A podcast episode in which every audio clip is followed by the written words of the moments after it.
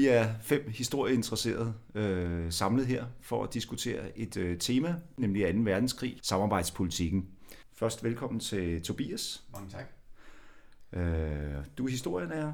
Jeg er historielærer, og øh, ja, meget andet lærer også. Men jeg er historielærer og har haft en årlang interesse for historie generelt, men øh, særligt den, øh, den nyere historie, altså efter, efter renaissancen. Og så vil jeg sige velkommen til Niels Gysting. Ja, tak. Og du er også øh, historieinteresseret. Jeg har været, jeg er sådan besat af besættelsen, og har været det siden jeg var knægt, så det er en interesse, der har været i, i 50 år efterhånden, hvor jeg har samlet ind øh, beretninger, bøger, effekter, armbind, stålhjelme, nedkastningscontainere, alt muligt. Og øh, min, min interesse er jo fra modstandsbevægelsens vinkel, men selvfølgelig bliver man jo nødt til at sætte sig ind i, i forholdene i øvrigt under den tid. Ja. Så det har jeg brugt det meste af min fritid på i, i snart 50 år. Og så velkommen til Allan. Ja, tak. Du er også historieinteresseret. Ja, det må man sige. Det er, altså, og navnlig 2. verdenskrig er jeg ret fascineret af på, altså både på godt og ondt. Og så øh, Michael. Jo, tak. Velkommen til. Mange tak. Jamen, øh, min historiske interesse ligger nok øh, primært i øh, tiden efter starten af 1900-tallet. Øh, moderne historie kan man måske næsten kalde det, samme set på verdenshistorien. Øh, og jeg selv hedder Junker, øh, og jeg er også historieinteresseret. Jeg er historielærer. Vi har jo besluttet, at vi skal diskutere og tale omkring øh, det, man kalder øh, samarbejdspolitikken under besættelsen i Danmark. Som man kan sige, øh, altså sådan traditionelt så siger man jo, at samarbejdspolitikken startede i forbindelse med besættelsen 9. april, og, og, og så sluttede den 29. august 1943 det kan vi jo så lige vende tilbage til og høre, hvor meget om den, den sluttede reelt. Der er et optræk til, eller der er jo ligesom øh, ja, et optræk til besættelsen 9. april øh, 1940, hvor Danmark bliver besat af en fredsbesættelse, som tyskerne kalder det. Altså, jeg tror, de fleste historikere er enige om, at øh, vi ikke kunne, kunne, kunne stille noget op over for den tyske overmagt overhovedet. Øh, så skulle man i hvert fald nok have militariseret øh, langt før. Øh, og der var også en masse politiske diskussioner øh, igennem 20'erne og 30'erne, hvor meget man skulle øh, opruste i Danmark. Øh, men, men sådan når, når det bliver foråret 1940, så, så måtte man jo nok erkende, at man kunne ikke gøre noget over for, for øh, den tyske overmagt. Men det man måske kunne diskutere, det er, hvorfor vi egentlig var så bange for, for, for tysken, ja, nu kalder jeg ham, nu kalder jeg ham tysken, ikke?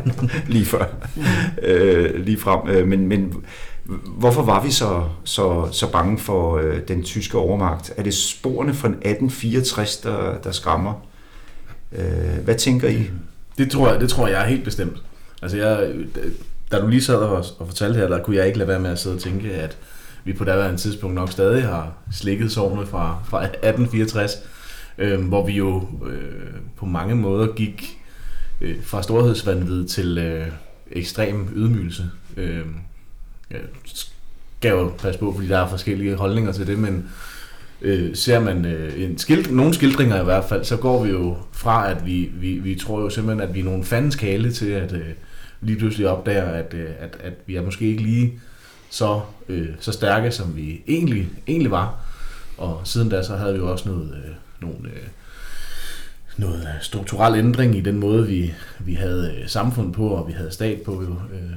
Og så samtidig så var Hitler jo også en reel trussel, kan man sige, i Europa, fordi med besættelsen af, ja, vi har jo øh, Østrig, Bøhmen, øh, Sudeterlandet osv. Der var han jo en trussel, og man kan sige, den største frygt var måske ikke, Nazi-Tyskland ville besætte hele Danmark, men det var jo det sønderjyske spørgsmål, kan man sige. Vil nazisterne tage Sønderjylland op til Kongeåen. Ja, ja men, men, men det er jo meget sjovt, det var jo aldrig rigtigt en diskussion i Tyskland at genindtage de øh, genindtage Sydslesvig. Det var jo aldrig rigtigt en diskussion. Øhm, og det var jo blandt andet fordi, at det var jo tydeligt, at det var at der var et flertal, et væsentligt flertal af dansk sindede i, i Sydslesvig. Jeg tænker mere, at, det, at hele det her spørgsmål også handler om, øh, om hvad var den danske position fra Første Verdenskrig og frem. Mm-hmm. Hvor, vi, hvor Danmark jo under Første Verdenskrig havde, havde tjent fedt på krigen. Vi handlede jo både med englænderne, franskmændene og tyskerne, og hvem, hvem pokker der ellers ville købe vores, øh, vores mad. dem tjente vi jo fedt på. Og, øh, og så derfor så var der jo en stille og rolig afslappet tilstand. Vi havde mobiliseret under 1. verdenskrig øh, og tjent godt på det. I mellemkrigstiden havde Danmark jo demobiliseret og, øh, og skåret ned, afrustet og nedrustet væsentligt. Vi havde opgivet øh, vores forter, øh, der lå omkring København. Øh, vi havde jo glemt at investere i forsvaret. Og det betød jo så også, at den 9. april, så de danske soldater havde jo, øh, havde jo sorte kapper på, hvor enhver jo ved, at, at en sort kappe er jo nærmest som et fyrtårn i, i landskabet, i modsat til alle andre lande, der havde gået over til at have brune kapper, som jo falder i et med landskabet. Så Danmark havde jo også militært nedrustet så meget, at vi ikke havde muligheden for at gøre modstand, og derfor gav det jo heller ikke nogen mening at gøre en reel modstand. De der de soldater, der, der tog kampen op, øh, det var jo en, en, en, en kæmpe stor modig og, og hederfuld indsats, de gjorde, men det var jo dømt til mislykkelse. Dels fordi, at de var så få, dels fordi de var så møg elendigt udrustet.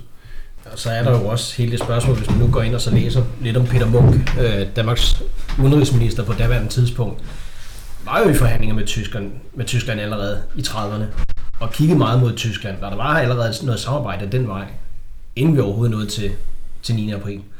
Øhm, og der var nogle alliancer ned mod Tyskland, og det er jo også det, man har sige, jamen, vi havde egentlig en ret god position for tyskerne, eller ret god position i forhold til tyskerne, øh, med det her samarbejde allerede. Øh, så egentlig er det jo bare en naturlig videreførsel, der er sket. Og når man ser, og der, og der er jo så en masse politiske modspil i det her, så det er jo ikke så nemt bare at sige, at det var det, der skete, men der var jo allerede noget samarbejde. Ja, og i operationen Vesserudbung, der kom, altså hvor besættelsen af, af Danmark og Norge, der var, Danmark var jo aldrig et mål. Det var jo, det var jo, det var jo besættelsen af Norge, der var interessant for, for tyskerne, sådan at de havde adgang til dels flyvepladser længere op mod nord, dels så havde de adgang til de dybe, øh, de dybe norske øh, fjorde, så de kunne lave ubådsbaser. Det var jo, øh, og jernminerne. Jamen, at, ikke mindst. Det var jo det, der var målet for Operation Vesterøbung. Det var jo aldrig Danmark. Danmark kom jo til, øh, lad mig sige, i sidste øjeblik, ja, ja. Øh, var det jo besæt, kom Danmark til som en total besættelse. Ellers så handlede det om at besætte Aalborg Lufthavn. Der var jo aldrig noget, der var interessant ud over Aalborg Lufthavn. Ja, altså det, der var det interessante ved Danmark for tyskerne, det var rent, den rent strategiske position, vi har for landkortet. Og, og det er jo der, vi ryger med i.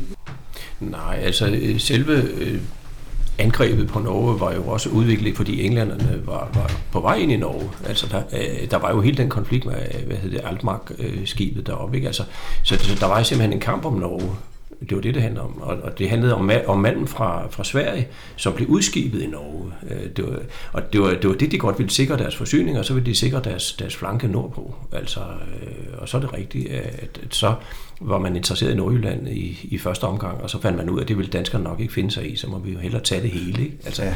øh, var det noget med, at de tyske fly slet ikke kunne flyve så langt til Norge? Øh, præcis, det var det, der var problematikken, ja. Lige ja. præcis. Øh, så det, derfor øh, skulle de netop, som du siger, have Aalborg Lufthavn. Og så lå vi bare i vejen. Altså, øh, Sverige lå sådan set også i vejen, fordi de ville jo gerne have, have tropper op igennem Sverige, men Sverige gav dem jo så lov til det. Trods deres neutralitet, så fik de jo lov til at køre øh, materiel og, og, og mennesker op igennem Sverige. Og det, det, det, det har Sverige det dårligt med stadigvæk den dag i dag, fordi de sagde, at det var neutralt. Det var det jo ikke. Fordi de hjalp jo faktisk tyskerne med, at de kunne komme, komme den vej op. og så udover, at de kunne flyve via Aalborg og sejle via Frederikshavn. Ikke? Øh, så, så der, de var også i klemme i Sverige. Det skal man, det skal man ikke glemme i, i den forbindelse. Og vi var begge på samme måde neutrale øh, i vores. Og vi havde lavet en ikke-angrebspagt med tyskerne i, i 38. Altså det, det vi havde med tyskerne, det var jo samhandel. Altså det, det var jo egentlig det vigtigste øh, øh, samarbejde. Nu nævnte du samarbejde. Altså det var jo samhandel. Øh, det var det, det handlede om. Det var for, for solgt vores landbrugsvarer.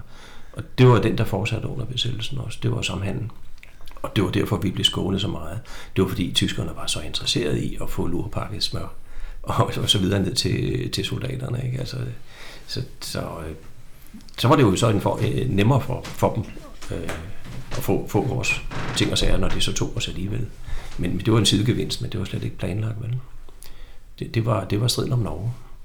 Det var, så kom vi i klemme. Og så skal man jo ja. måske også lige sige, at øh, England havde også en vis interesse i at holde Sovjetunionen lidt i ave, og måske til dels tillod øh, en tysk besættelse i hvert fald, eller Østersøen, øh, Østersø. Ja. Engl- Englænderne var fattige. Altså, de, de, de havde faktisk ikke så meget at spille med. Altså, øh, meget, meget af deres udrustning var jo forældet også i set i forhold til den tyske ud. Så, så altså, de, de erkendte jo allerede, at de kunne godt se truslen på Danmark.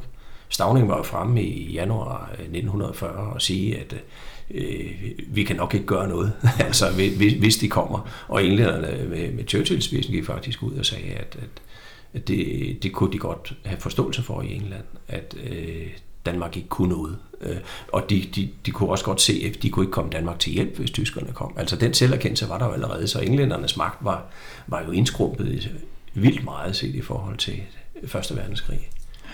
Så, så der, deres centrum, det var sådan set der, dem selv. ja. ja, det var det faktisk. Øh, og, og de mislykkede forsøg, de lavede øh, i Norge, øh, da tyskerne var, var på vej op igennem Norge. Ikke? Altså, der, der lavede de jo et mislykket forsøg og, og lavede faktisk en lille invasion op i, op i Nord-Norge, ikke? Altså, øh, sammen med franskmændene, franske tropper. Og de blev bare sparket ud af tyskerne. De, de havde slet ikke nogen styrke på det tidspunkt. Nej.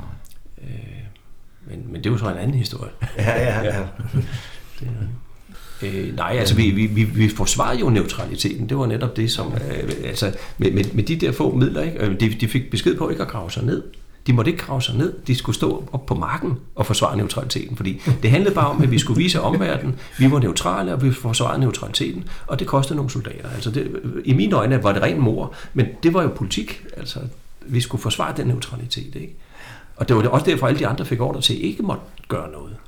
Ikke? Og dyb frustration var der jo en, en, en, øh, en major, der, der tog, tog sine tropper og tog til Sverige, fordi han tænkte, tyskerne vil også tage Sverige, så nu tager vi derover, og så hjælper vi dem med at forsvare det. Så de tog færgen til Helsingør, fra Helsingør til Helsingborg, og så, så prøvede de at, at komme ind i svenske forsvar. Det, det lykkedes dem faktisk også at blive øh, forsvar for en lufthavn, hvor de så gravede sig ned og var klar, hvis tyskerne kom. Så, øh, det, det, det var rent skandale jo, altså synes de jo inden for forsvaret, øh, hæren og flåden og så videre, at de ikke fik lov til at gøre modstand. Så, ja, der er jo ja. det her kendte møde om morgenen øh, med, mellem øh, Stavning og Munk og, øh, hvad hed generalen Prier, ja. øh, fra de, hvor de netop sad og diskuterede klokken, det har vel været klokken 4 om morgenen, sådan kort tid før invasionen. Det er faktisk Munk, der bliver vækket mm. øh, af den Stavning, tyske, Stavning ville ikke vækkes. Han var gået i seng, og han havde sagt, jeg vil ikke, jeg vil ikke vækkes. Nå, det er rigtigt, og så, så blev Munk ja. øh, øh jo konfronteret, men, ja, men måtte ja. sådan købe lidt tid og sige, det kan jeg ikke beslutte alene, og så tage tage, tage hen til kongen. Ja. Og så kommer øh, gesanten øh, jo og afkræver et eller andet svar. Der er de jo nok presset lidt på tid. Ja. Men der tror jeg nok, at generalstaben var den eneste, der ville krigen, eller hvad kan man sige, yde noget modstand. Ja, men de fik ordre til ikke at, at gøre det. Ja, Øh, og den ordre nåede ikke helt ud i hullerne. det er det, der er i det jo. Ja, ja. Men de eneste, der havde en, en interesse, reel, altså en, en reel interesse i at møde, eller yde en, en, en reel modstand, det ville jo også være generalstaben. Altså, der er jo ikke andre, der, der havde en interesse. Netop. Jeg sige, det jo. Jo, det, var, jo. det var alle soldater og ja. officerer og så videre, de var jo alle sammen interesserede i det, for det var deres uddannelse. Altså, Net, netop. Der, og de var jo enormt frustrerede og dybt skuffede. Flere af dem meldte sig jo til, til, til nazipartiet lige efter. Øh, K.B. Martinsen og andre, som gik på, på officerskolen hen øh, på Frederiksberg. Ikke? Mm. Altså de meldte sig i frustration jo øh, til, til DNSAP, og senere øh, til, til frivillig indsats på Østfronten. Og, og det var frustrationer hos mange af dem fordi de ikke fik lov til at kæmpe. Ja, man har ramt ja. noget på det og trænet det og tænkt, nu er vi klar. Ja. Ja. Nu sker det lige om lidt, og man ved, at tyskerne vælter rundt ja. i hele Europa. Så og der er mange historier. spørgsmål om tid. Præcis. Mange historier fortæller jo, at, at så gik de jo soldaterne og officererne på gaden i København, og de blev hånet af befolkningen. Hvor fanden var I henne? Hvad, hvad laver I? Hvad har vi betalt jer for? I laver ikke en skid modstand, ikke? Mm. Hold ferie, hvor må det have været frustrerende ja. at være soldat der. Ikke? Ja. Men jeg kan ikke lade være med at øh, jeg komme tilbage til øh, det, du nævnte tidligere, Michael, omkring, omkring pacifisme. Ja. Øhm, der var det jo sådan, hvis vi ser på regeringen frem til 1940, så havde de radikale venstre jo en vis betydning, også for, for finansloven, øh, kan man jo roligt sige, hvor de jo satte et stort fingeraftryk ved, at ved at der blev på forsvaret. Ja. Øh, sådan, at, at det var jo netop en pacifisme, som, øh, som blev, blev fremført ved at der blev skåret ned på både hæren og flåden. Og, øh, og hvor Danmark jo havde en, et stort forsøgsapparat tidligere omkring flyvevåbnet, så blev det jo også skåret ned. Altså, der, vi skal jo ikke lægge skjul på, at, at det danske luftvåben, jo, der havde været en del udvikling med de gamle KZ-maskiner, og som er også beskåret godt og grundigt ned. Der var jo, altså, så, så, så den skal vi også have med, at, at det var en del af optakten Ja. til, at, at vi hele den mulighed, der var for, for at give en, en reel modstand, den var jo skåret væk. Ja, fordi Ja, man, man for, for et eller andet sted at bevare, øh, kan man sige, den, den stat og den position, man nu havde, og man kan måske også være lidt realistisk at sige, at øh, om vi så havde pumpet mange flere procent i vores militær øh, budget, så skal man ikke være ret meget realist for at kunne regne ud, jo selvfølgelig, som du siger, at, at, at øh, vi har nok ikke, det har været dråbe i, i, i havet, ikke? Altså, det vildeste, der kunne have været sket, det var jo, at, Danmark, at vi kunne have holdt Danmark i et, et døgn eller to. altså, det, vi ville også lige så godt være reelle. Selvom vi havde brugt, selvom man op igennem 30'erne havde brugt væsentligt mere på forsvaret, end man gjorde, så er virkeligheden er, at hvis tyskerne havde ville, så kunne de have taget os på et døgn eller to.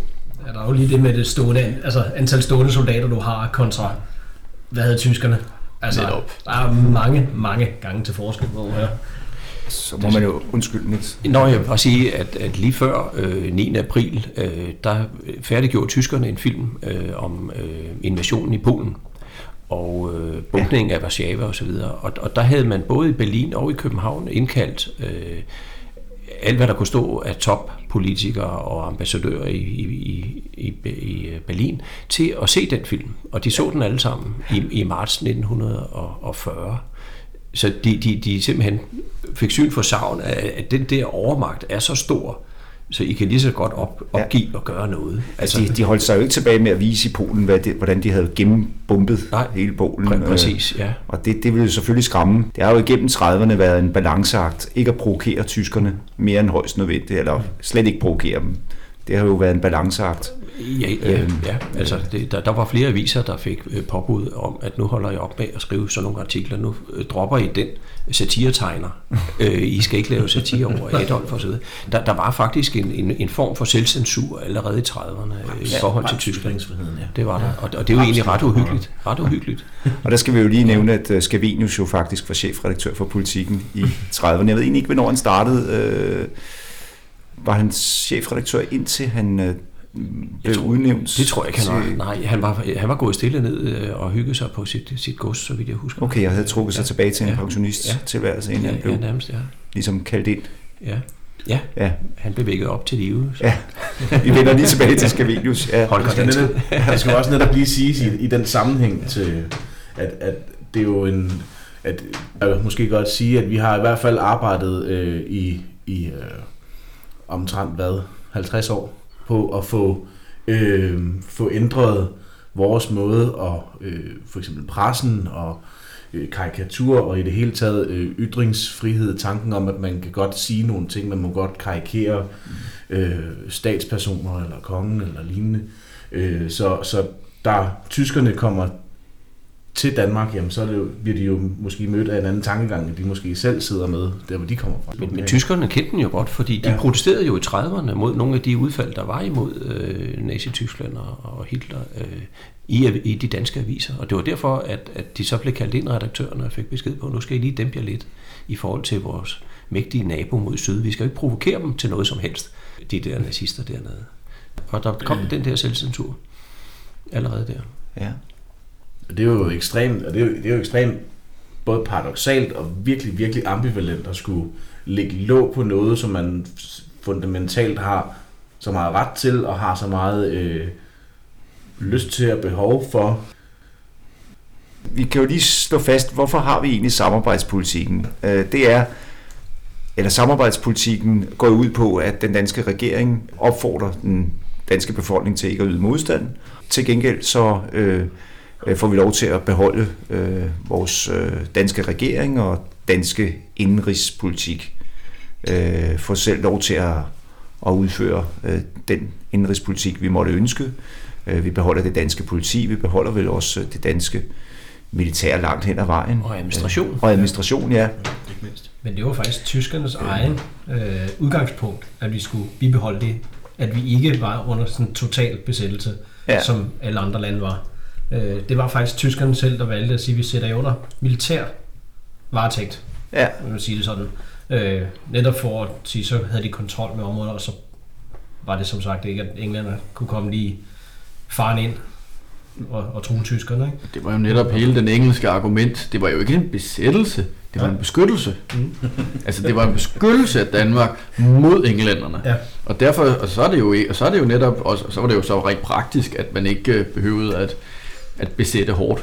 Øh, men kunne lade danskerne styre det der lille, det der lille landområde selv. Ja, ja. Og al kontakten mellem, i starten i hvert fald, var det jo sådan, at al kontakten mellem tyskerne og Dan, øh, ty, øh, Tyskland og Danmark, det foregik jo mellem udenrigsministerierne. Ja. I stedet for, Ja. at det foregik med, at, der, at det var, var, var, var tyskerne, der bare bestemte det hele, så var det jo mellem udenrigsministerierne, og, som, som to selvstændige lande, hvor det ene land så bare var mere selvstændigt end det andet. Jeg har læst, at, at øh, tyskernes vilje, da de kom, det var sådan set at sætte øh, tyskere ind i ministerierne. Men, men øh, så netop det, at der blev lavet en samlingsregering, og man lavede den, og det, det, er, jo, det er jo så det med ord. Øh, Scavenius kalder det jo en, en, en, en forhandlingspolitik, og ikke en samarbejdspolitik. Der var en samarbejdsregering, Ja. ja. der førte en forhandlingspolitik Ja. i hans, ople- i hans øh, opfattelse, og, og netop ikke en, en samarbejdspolitik. Altså, så så, så det, det er jo lidt med ord, men det, det er jo, ord er jo også vigtige i, i, i den sammenhæng. Så jeg tror, øh, mit, mit gæt er, at det er modstandsbevægelsen, der har fået det ord ind, samarbejdspolitik. Ikke?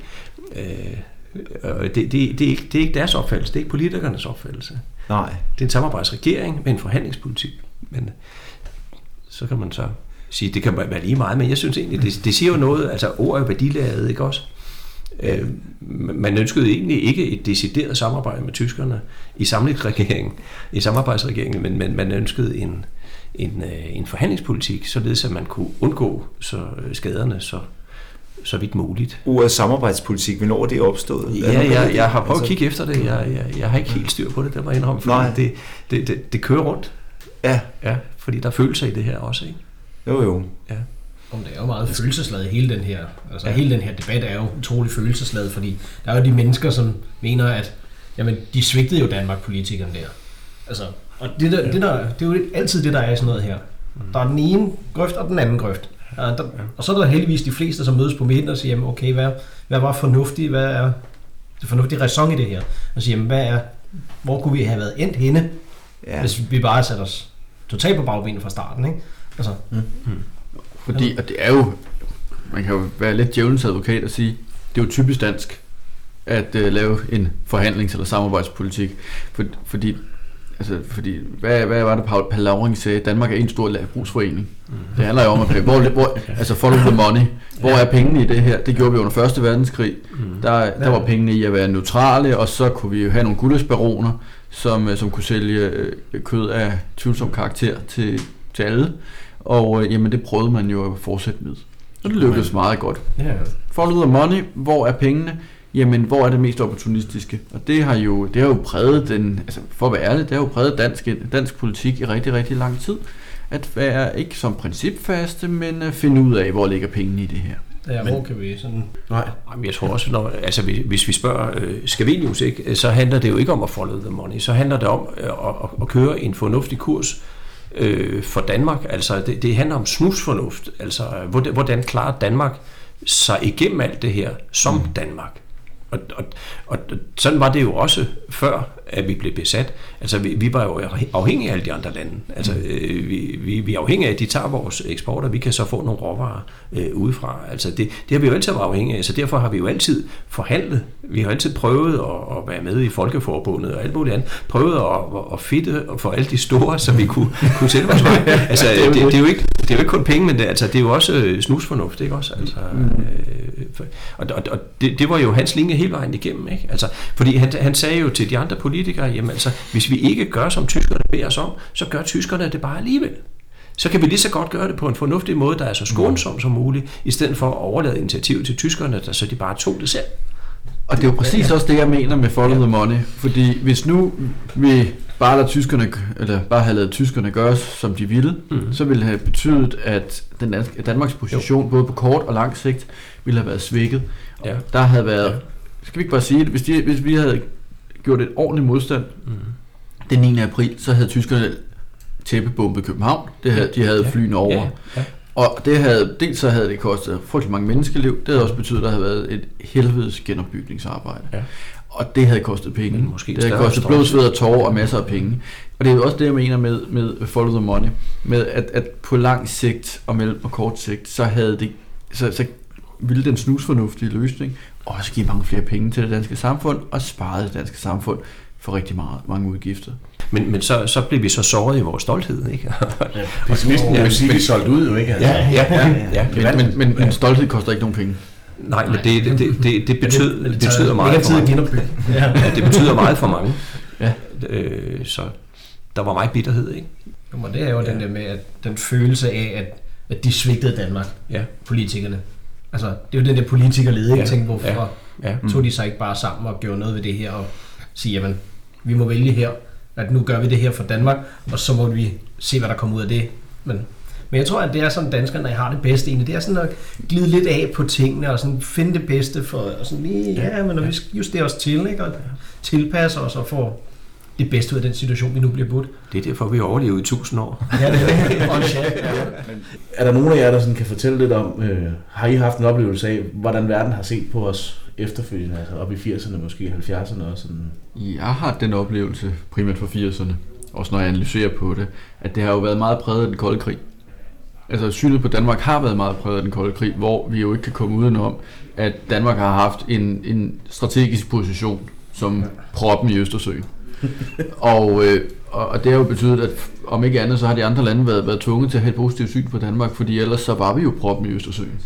Øh, og, øh, også, og det danske samhandel med Tyskland var, var jo stødt stigende til at være øh, op efter 2. verdenskrig.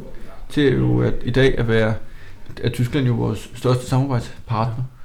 Så, jeg, den har så når jeg kigger på det, så har synet på Danmark jo ikke været væsentligt negativt. Det, det, det, det, det som jo var altså modstandsbevægelsens øh, opgave også, øh, de påtog sig i Frihedsrådet, det var jo sådan set at forændre synet på Danmark.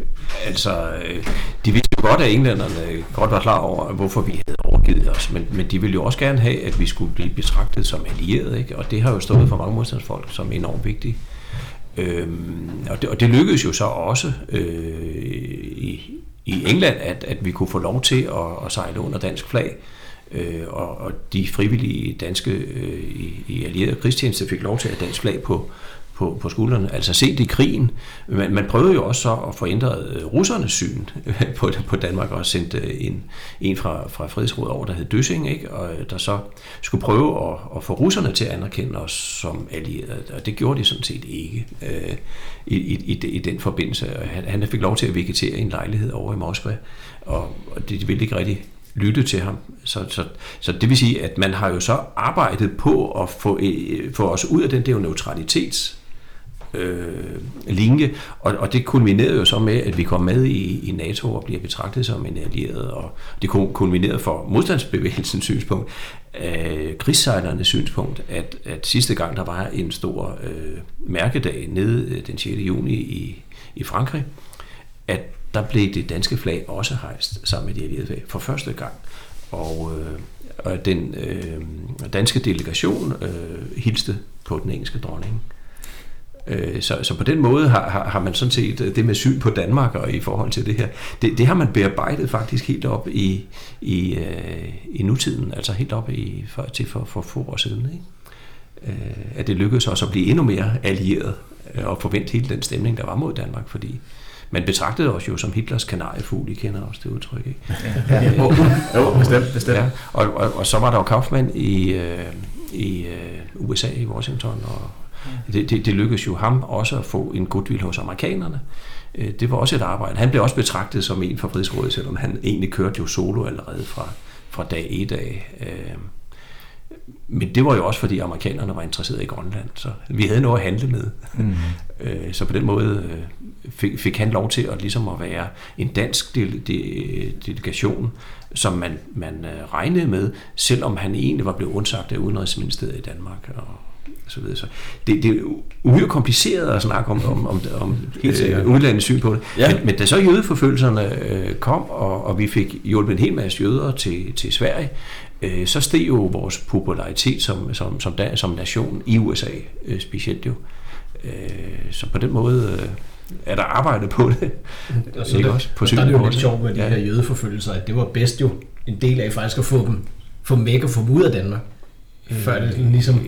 Ja, ja altså, han, han, lå, han lå jo sige til, til Dukvits, at ja. øh, du, du kan godt sige til dine socialdemokratiske venner, at, at nu kommer vi snart. Fordi, jeg, jeg, jeg, jeg, jeg, fordi han havde jo selv sat det i gang. Ja, det ja han, han, han synes, der var et, et, et jøde- og et frimorproblem i Danmark, mm. øh, og, og det skulle, det skulle løses.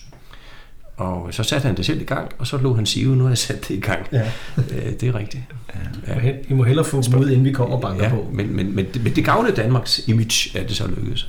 Altså spørgsmålet er, om det er fordi, at, at uh, bedst godt kunne se, at krigslykken var ved at vinde, og det var for at redde noget ære. Øh, det er der det? ikke nogen tvivl om. At de har kun, han, har, han har nok anet, hvad vej vinden var ved at vinde. Altså, det, er, det er der ikke nogen tvivl om. Mm. Øh, altså, og det her der er jo rigtig mange, altså af de tyske generaler og så videre, har jo kunnet se det længe. Altså, der var jo faktisk kun en mand, der ikke rigtig kunne indse det og ville indse det, og det var Hitler jo. Som så, altså, det var mm. ham, der blev ved med at sige, prøv at det hele er ved at vælte mm. på Østfronten. Nej, vi fortsætter, vi fortsætter, vi kører på. Ikke? Altså, ja. han ville jo ikke engang, ikke engang erkende, at Berlin var ved at falde jo. Mm. Altså, så det var, det var helt grotesk, at den, den opfattelse af, hvordan, hvad det er, der foregår rundt omkring ham. Og det er der jo andre, der har vidst, og der har bedst nok været den, der siger, jamen prøv at høre, hvis vi skal have det her til at holde bare nogenlunde, så får vi lige gjort sådan her, så får vi ordnet lidt små ting her, og så mit, mit, mit indtryk er jo, at bedst gør det her af, af den grund, at han igen er realpolitiker, god ja. ven med Scavenius, mm. Fordi han vil sikre, at vi opfører os stille og roligt i Danmark, således at produktionen fortsætter ja. øh, til krigsindustrien og til øh, alle de fødevarer, vi sender derned. Det, det, det, det er hans mål at holde fast i det mm. og dermed et godt forhold til danskerne. Og han vidste godt, at danskerne synes ikke, der var noget jødeproblem. Han, han havde været med til at stoppe det der øh, nazi-skrift, der hed kamptegnet i, i 42. Altså, øh, han var med, med til, at, at, at det blev stoppet ved dansk ret, altså, og, og han krævede ingen som helst ting. Han beskyttede så øh, redaktørerne af det, øh, og gav dem et job i Tyskland øh, med Ove Andersen. Mm. Men, men altså, han, han spillede jo i dobbeltspil, og det gjorde han for at bevare ro og orden i Danmark. Øh, så, øh, men han var, også, han var jo også nazist, så, så han, han ville også gerne have Danmark jødefrit. Og det var smart at få Danmark jødefrit ved, at de ryger til Sverige. Ja. Ja, ja, men det, så, så, så fik han løst sin opgave i forhold til jøderne, og han fik løst sin opgaven i forhold til, at der blev ro i Danmark. Ja. Fantastisk politiker. Ja, altså, ja, og, det, der det er sjovt, det er jo, at han går ud og tillader, at der bliver afholdt et dansk valg i 43. Ja. Og der tænker det danske nazistparti, der tænker, åh, så kan de få stor indflydelse nu, fordi nu har de jo bedst øh, velsignelse, eller hvad man skal sige. Mm, mm. Og han var faktisk pisse ligeglad med dem. Altså, undskyld mig sprog, men det var han. De måtte, de måtte klare sig selv der. Ja, han gik ikke ud og agiteret for noget som helst. Med han havde afskrevet dem øh, ja. fra, fra dag 1 da han var her, øh, ja. da han kom i, i 1942, mm. fordi han, han betragtede dem som latterlige. Og han var den realpolitiker, at han vidste, at det gjorde øh, flertallet, det helt store flertal af danske folk, betragtede dem også som latterlige. Mm. Så derfor satte han hele sin indsats ind på, og sine folk ind på, at komme ind i Socialdemokratiet. Fordi det var jo det største. Så, så han blev brugt ikke krudt på det danske naziparti. Det var igen det der realpolitiske holdning, der var. De, kunne, de fik lov til at sejle. Selv, selvom han havde sympati for dem, han holdt møder med Fritz Clausen og, og, og, ja, og så videre, og, og andre danske øh, nazister, og støttede op om, om værvningen til, til Østfront og så videre, så videre. Men han vidste godt, at når de ikke spillede nogen væsentlig rolle i Danmark, så er det ikke der, han skal sætte sin, sin, øh, sin penge nej, nej, og sin, sin tid. Så øh, ja, han, han var genial øh, på, på sin vis, ikke? kan ja. jeg sige. Ja, det ja. Han læste os. ja, ja, ja. Tænk, ja. de der danskere, de, er, de glider lidt af at tilpasse sig. Ja. Det skal jeg nok forklare. Det skal lige, præcis, lige præcis. Han fik jo også en bemærkelsesværdig mild øh, bedømmelse ved domstolen efter altså i retsopgøret. Ja, han fik ja. 12 år, så kun jo. 6. Ja, netop, ikke? Altså, ja. det, er, det, er en, det er en mild behandling. Og øh, han, fik, han fik en dødstraf øh, først. Ja, til, ja. Jo, men det er jo ja. det samlet set, men, ja, ja, ja, men, men samlet set, så blev det en vild behandling. Øh, ja, ja, men han, han, var, han flippede fuldstændig ud, da han fik dødstraffen. Han, han skrev et, et, et brev til sin kone med sit eget blod, og, og bebrejdede hende, at det var hende, der havde presset ham til at være topnazist. Nå, ja, okay. Øhm, Nå, det, Den var jeg ikke engang klar ja, så øh, jo jo, der, der, gik, der blev han lige deprim på et tidspunkt. Der. ja. Men i alt det der skal man jo så også huske på, at vi jo også i Danmark har noget, der er noget så smukt, som hedder Folkedomstolen. Ikke?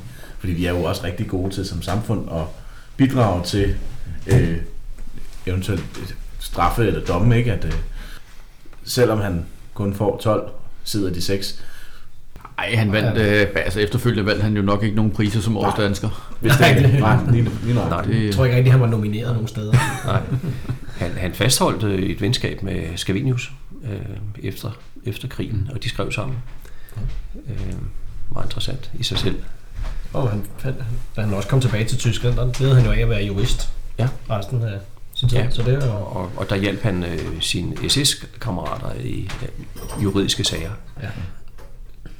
Øh, hele det der kammeratenschaft. Ja, lige. Øh, der var han en af topfigurerne bagved. Han havde selektiv hukommelse også. Mm-hmm. Ja.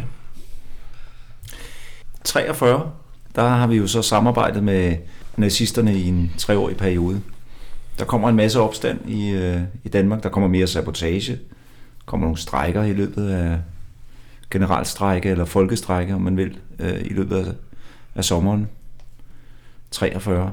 Øh, August. august. august 43.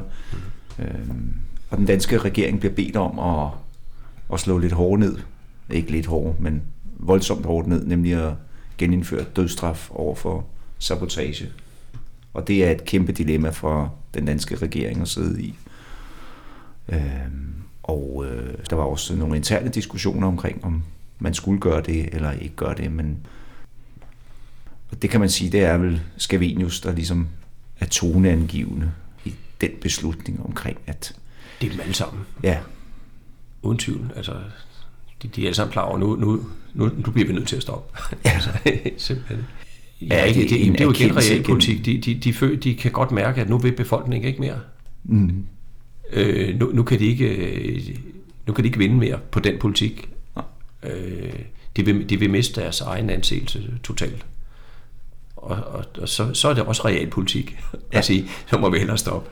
Fordi der kommer en tid efter denne. Ikke? Og, og, mange havde nok ideen om, at tyskerne kunne tabe krigen, når vi kommer til august 43. Ikke? det er jo det her tidspunkt netop, hvor krigslykken Ja. ja. virkelig Ja. er vendt. Lige præcis. Og, øh, Ja. ja. og tyskerne er jo på tilbage tog på stort set alle fronter, Ja. hvis ikke alle. Og, øh, og det er jo også med til at accelerere den her folkelige opstand. Præcis. Fordi lige pludselig kan, kan selv her fra Hakkebøf se, at, at de der uovervindelige germanere, de er sgu ikke så uovervindelige alligevel. Og, og så kommer den indre utilfredshed frem til overfladen og bliver til en ydre utilfredshed. Og så er det jo netop, at, at Hitler han bliver lidt gnaven nede i Berlin og, og siger, nu skal I, nu skal I eddermame sørge for at få de her, øh, de her øh, kartoffel, kartofler på plads, ikke? Kartoffeldanskere på plads.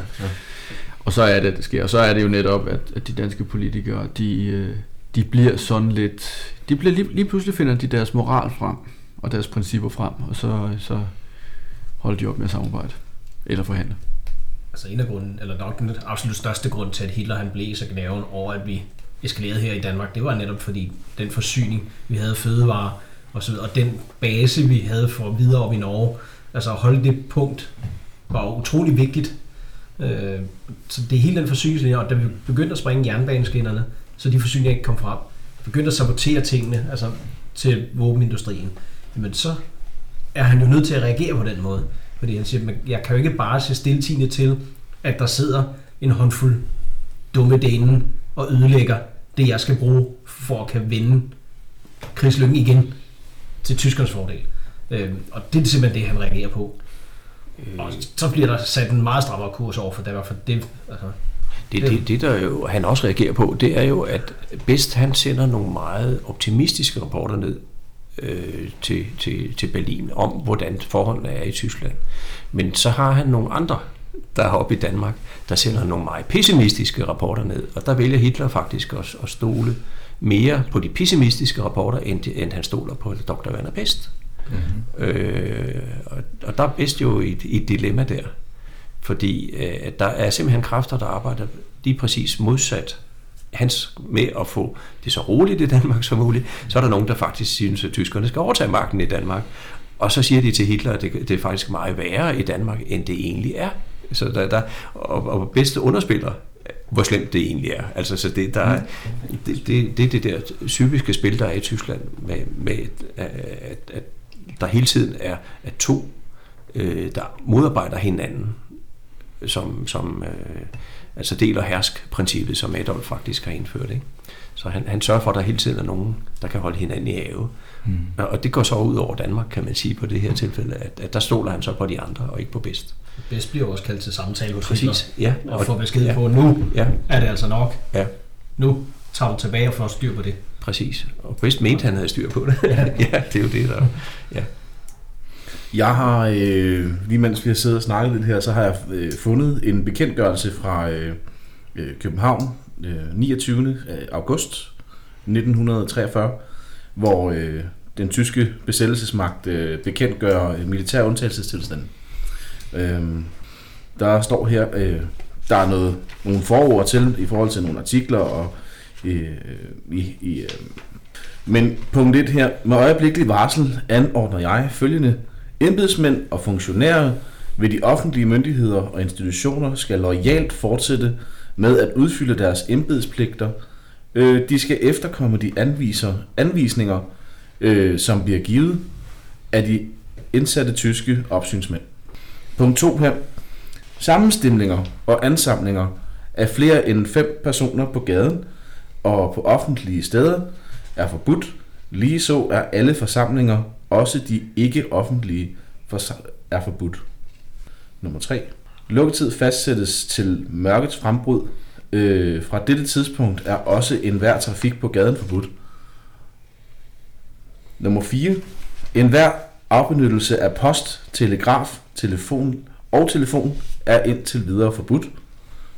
Og nummer 5, som er det sidste punkt. Enhver strække er forbudt.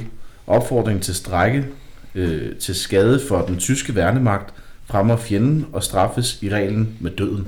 Det er jo, og det, er jo, altså det står jo strålende klart, at det kunne de jo under ingen omstændigheder få gennemført. Det her, Ja. det, det, er, det er reglerne for undtagelsestilstand. Ja, ja. Det er jo ikke det, som de havde bedt regeringen om at indføre. Øh, det, de punkter øh, blev, blev, kom jo den 28. august, og det er jo der, hvor de angriber kasernerne på Fyn og på Sjælland og, og marinen, øh, fartøjer ude i, i, i vandet og, og, og så videre, så videre. Og så skaber de jo den der undtagelsestilstand, som så var frem til øh, oktober 43 øh, hvor de så siger, nu er jødeproblemet løst i Danmark, så nu løslader vi soldaterne igen, og så lever vi fredeligt sammen igen. Så det, det, det, er jo- det, er jo, det er jo nogle punkter til en undtagelsestilstand, mm. øh, Aha, ja. simpelthen for at få likvideret øh, den danske hær og flåde. Ikke? Øh, det, det, det, det, det, det der handler om, og, og så simpelthen få stoppet de der folkestrækker. Mm-hmm. Øh, Hvornår er det udsendt? det er den 29. august. Det er den 29. august. Ja, fordi ja. Der, de, de punkter, politikerne fik, de, dem fik de jo den 28. august at sige nej til. Ikke? Ja. Så, så det, det, Og, det er jo faktisk bedst at indføre de her selvsabotage, som man populært kalder men som er modsabotager. Det er faktisk bedst at indføre det øh, før det her. Netop for at sige, jamen, han havde faktisk fået en, øh, en ordre på, at der lød 1 til 10. Det vil sige, at for hver en stikker, der blev skudt, så skulle der likvideres 10 modstandsfolk, eller hvad man nu vil fat i. Mm-hmm. Øh, og det ville, det ville han heller ikke gå med hen på. Øh, så den blev en til en. Øh, og det samme for hver gang der var en sabotage, så var der noget andet, der skulle... Altså så var der 10 andre ting, der skulle saboteres fra tyskerne. Altså af danskernes. Så det kunne være forsamlingshus, det kunne være kirker, det kunne være institutioner. Altså ikke børneinstitutioner osv., men altså nogle offentlige instanser. Øh, simpelthen for at, at prøve at få nedkæmpet den her opstand. Og det er også øh, den, den retorik, der bliver brugt der, den læste jeg ikke op lige før, hvor der står mod våben, nej, mod voldshandlinger og sammenstemning øh, og så videre, vil der, vil der hensynsløst blive brugt brug af våben. det er jo fordi, det er en general, der har lavet det der, og generalen har jo været i krig. Uh, han, han har jo oplevet de her ting på en helt anden måde i nogle helt andre lande, blandt andet på Østfronten. Mm. Og, og, og, og der var retorikken sådan i forvejen, og det var sådan set den, han, han tager med til Danmark. Uh, det er jo ikke bedst, der har lavet det der. Nej. Øh, der, der, der, der, er det, der er det det tyske militær, der har overtaget øh, magten i Danmark, kan man sige, ikke? Mm-hmm. I, i den periode. Og, og, og det er jo derfor bedst, han, han jo vil løse jødeproblemer og så videre. Det er jo fordi, han vil, have, han vil have, have magten tilbage. Så det er jo et helt spil, der, bliver, der kører så der i, i, øh, i september måned. Øh, og så får han nogle tropper øh, til Danmark, øh, nogle tyske polititropper og så videre, så lige pludselig får han også nogle soldater, han kan, kan øh, køre med. Så han kører simpelthen et spil fra, fra København mod det tyske hovedkvarter i Jylland der. Øh, der kører det magtspil der også. Så det, det, det er ret kompliceret for at forstå, øh, fordi øh, det er politik også. En, en, tysk indrigspolitik kan man kalde det i Danmark. Ikke? Der, det spil, der kører. Vest er sat uden for magt, faktisk reelt, i det, i det, på ja. det tidspunkt. Ja. Hvor stor en del af centraladministrationen bliver siddende? Øh, det hele, hele målvidt, ja. Mm. Og departementscheferne begynder at fungere, som om de var ministre. Ministre, ja. ja. Og så bliver der lavet et departementchefstyre øh, med Svendingsen fra Udenrigsministeriet i spidsen. Og øh, han sørger så for, at han øh, kan mødes med de ledende politikere fra samarbejdsregeringen, så han mødes med dem en gang imellem og, afpasser øh, situationen, men, det, men så er det Svendingsen, der forhandler med bedst, og, og tyskerne er jo det. Ikke? Og de bliver alle sammen siddende. Mm. Øh, det, det er alene øh, forsvaret, der, altså militæret, der, der bliver nedlagt. Ikke? Men man kan jo godt øh, stille spørgsmålstegn ved, om det store brud så har været der den 29. august. Altså nu vil regeringen må ja. træde tilbage. Ja, i forhandlingspolitikken fortsætter, Præcis. Øh, kan man sige. Ikke? Ja, det gør den. Øh, jo, som sagt, altså Svendingsen øh, taler med politikerne, øh, de ledende politikere, under, under hele resten af det, og de ledende politikere er også med, blandt andet til at, at støtte modstandsbevægelsen med penge. De sørger for, at Nationalbanken udbetaler penge til information og, og til, til at vi kan købe våben i, i, i Sverige og så videre, så videre. Altså, de stiller, de stiller en garanti, øh, således at, at, at vi kan købe maskinpistoler i Stockholm og, og så videre. Så politikerne, de, de, er på, de er på sidelinjen. Men, men officielt er, er det departementcheferne, der, der styrer, ikke? Så øh, ja, det, det, det er et værre spil, ikke? Ja. Og, og det, det ender jo også med, at, at den befrielsesregering, vi får, er, er halvt modstandsfolk og halvt politikere, ikke også? Og det, og det betyder jo, at, at der har modstandsbevægelsen jo forhandlet med politikerne hele vejen igennem. Og generelt gørt, ikke? Altså, det, det, så, så politikerne er slet ikke færdige, selvom man Ej, men... yder ud af til tror det. Ja. ja. Men det er også det med at sige, den der politiske styring, hvor man siger, at der sidder en udenrigsminister, der sidder en indrigsminister, ja, ja, der sidder, ja. det var jo sat ud af, det var sat ud af drift. Øh, på, den, på den vis. Altså, ja, men, de var men, der ikke officielt. Nej, ikke officielt, men, men modstandsbevægelsen, øh, Frihedsrådet, blev øh, forhandlet med Bull, ja. og, og de forhandlede med Gørts. Øh, så selvom han var nedlagt som general, så var det jo alligevel ham, der var den øverste kommanderende for modstandsstyrkerne, da vi nåede frem til, til den 5. maj. Mm-hmm. Øh, underlagt chef, altså Mission to Denmark, men det er jo sådan anslået. Men, ja. men, men, men, men, men de beholder faktisk magten. Herrechefen og, og Bull, ikke? At de beholder en, en, en skjult magt ja. bagved, ja. som, som øh, Frihedsrådet respekterede. Øh, det skal siges, at Frihedsrådet blev først etableret i september 43, mm. midt under øh, alt det her undtagelsestilstand. Så, øh, og, bliver, og så bliver de sådan rollet derfra. Mm. De havde ikke, der var ikke noget frihedsråd før. Man havde forsøgt at starte frihedsrådet i maj øh, 43, men, men de fleste af de, af de, der skulle være medlemmer af det, de blev nødt til at flygte til Sverige. Så, øh, ja. ja, det prøvede de jo for at få lidt samling på, altså at organisere de her generalstrækker. Det var primært DKP, der ja. fik folkestrækkerne øh, op at køre. Ikke? I, men, men det skal bemærkes, det var ikke i København. Det, var, det var alle, alle mulige andre byer. Odense. Ja, kernen var øh, kommunister øh, Esbjerg Odense, ja. ja. Og, så, og så spredte det sig øh, til, til, til andre byer. Men, ja, det starter, det men, ikke, men ikke, København, ikke København. Ja, det er rigtigt. Og det var kommunister, ja. der, der fik den op. Og gik ind og, ja. og trykkede på fagforeningerne. Ja. Så det er...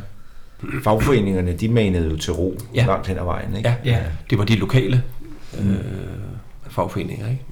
ligne nogen, der, der gjorde noget. Ikke? Det, som modstandsbevægelsen sagde, det var, at vi vil have norske tilstanden. Altså, de vil, de vil have det rent. Altså, ja. det, det, det, det er fjenden, og vi er danskerne. Altså, det, det var det rene, de gerne ville have. Det, det der med samarbejdspolitikken, det, det, det var for grumse. Ja, de, de ja, vi skulle have klare, klare linjer, og så ja. kaldte man det norske tilstand dengang. Og de var ikke ret mange. Det var nogle få tusind. Ja, Der, der, sat, der faldt alt det her gang. Altså, det skal man også huske. Det var ikke, det var ikke den danske befolkning, og det var, det var noget, der foregik ind i byerne, Aha. hvor man fik hisset det op. Vi glemmer jo også, at der var jo mange danskere, der, for at sige det som det er, levede fedt af besættelsen. Eller havde ikke rigtig godt, havde, noget, havde, havde et godt out, øh, outcome af det. Øh, på den ene eller anden måde. Øh, Ja, vel, velfærdsdanskerne, ikke? Det er jo det. Jo det. Ja. Der var jo dem, der levede af at sælge til tyskerne. Ja, ja, altså, Jo, jo, jo. Og de havde jo ikke nogen, altså de havde principielt ikke nogen interesse i uro. Nej, Altså det er det. øh, og ustabilitet. Øh, så var der dem, der havde en indirekte interesse i, at det gik stille og roligt. Blandt andet alle dem, som blev sat til at lave øh, de store infrastrukturarbejder, som der blev sat i gang. Ja, der får de arbejdsløse ikke skulle sendes til Tyskland. Ja. Og de havde jo også rigtig meget positivt ud af, at, at det var det samarbejdspolitik, der var.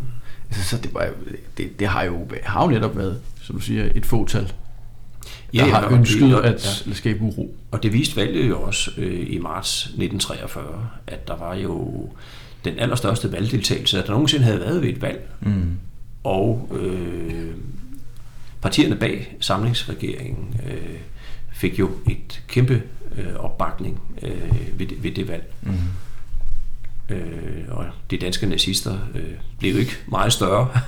Og mod, det eneste reelle modstandsparti, man kan sige, der var, det var Dansk Samling. Altså de, de fik, fik så vidt jeg husker, tre mandater ind. Mm, Øh, mm. Så der var en kolossal opbakning bag samlingsregeringen og bag den øh, forhandlingspolitik, der var ført. Det, det, det skal man jo huske. Og, og, og jeg, jeg tror ikke på, at, at det var... Der var jo 3,5 millioner mennesker dengang. Altså, jeg tror ikke, at, at øh, 2-3 millioner af dem ændrede særlig meget holdning, også efter den 29. august.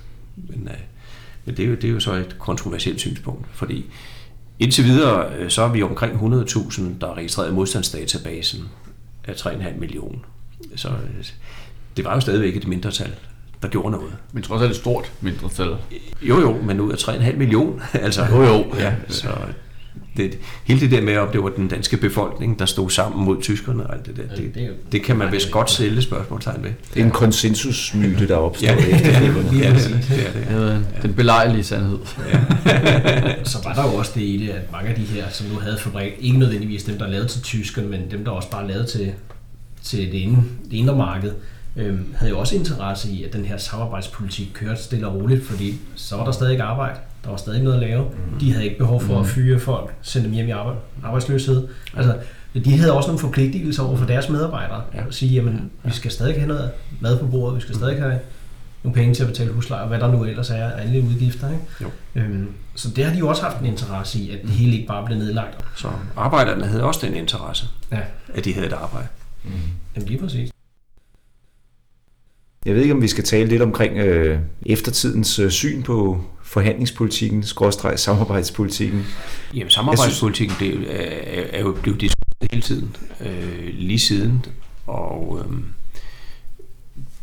det, det, det, er jo for, det, er jo, det er jo på grund af, af, modstandsfolkene, ikke? Altså bl- blandt andet er, har, der har stadigvæk den frustration, ikke? Altså, øh, Ja. hvor, hvorfor Danmark ikke gjorde noget. Altså, så den, den har jo været der hele tiden, og, og dermed har der jo så været det der had, kan man sige, imod Scavenius. Altså, det er jo det er primært ham, det, egentlig, Ja, ja, ja. ja. det er kommet på, ikke?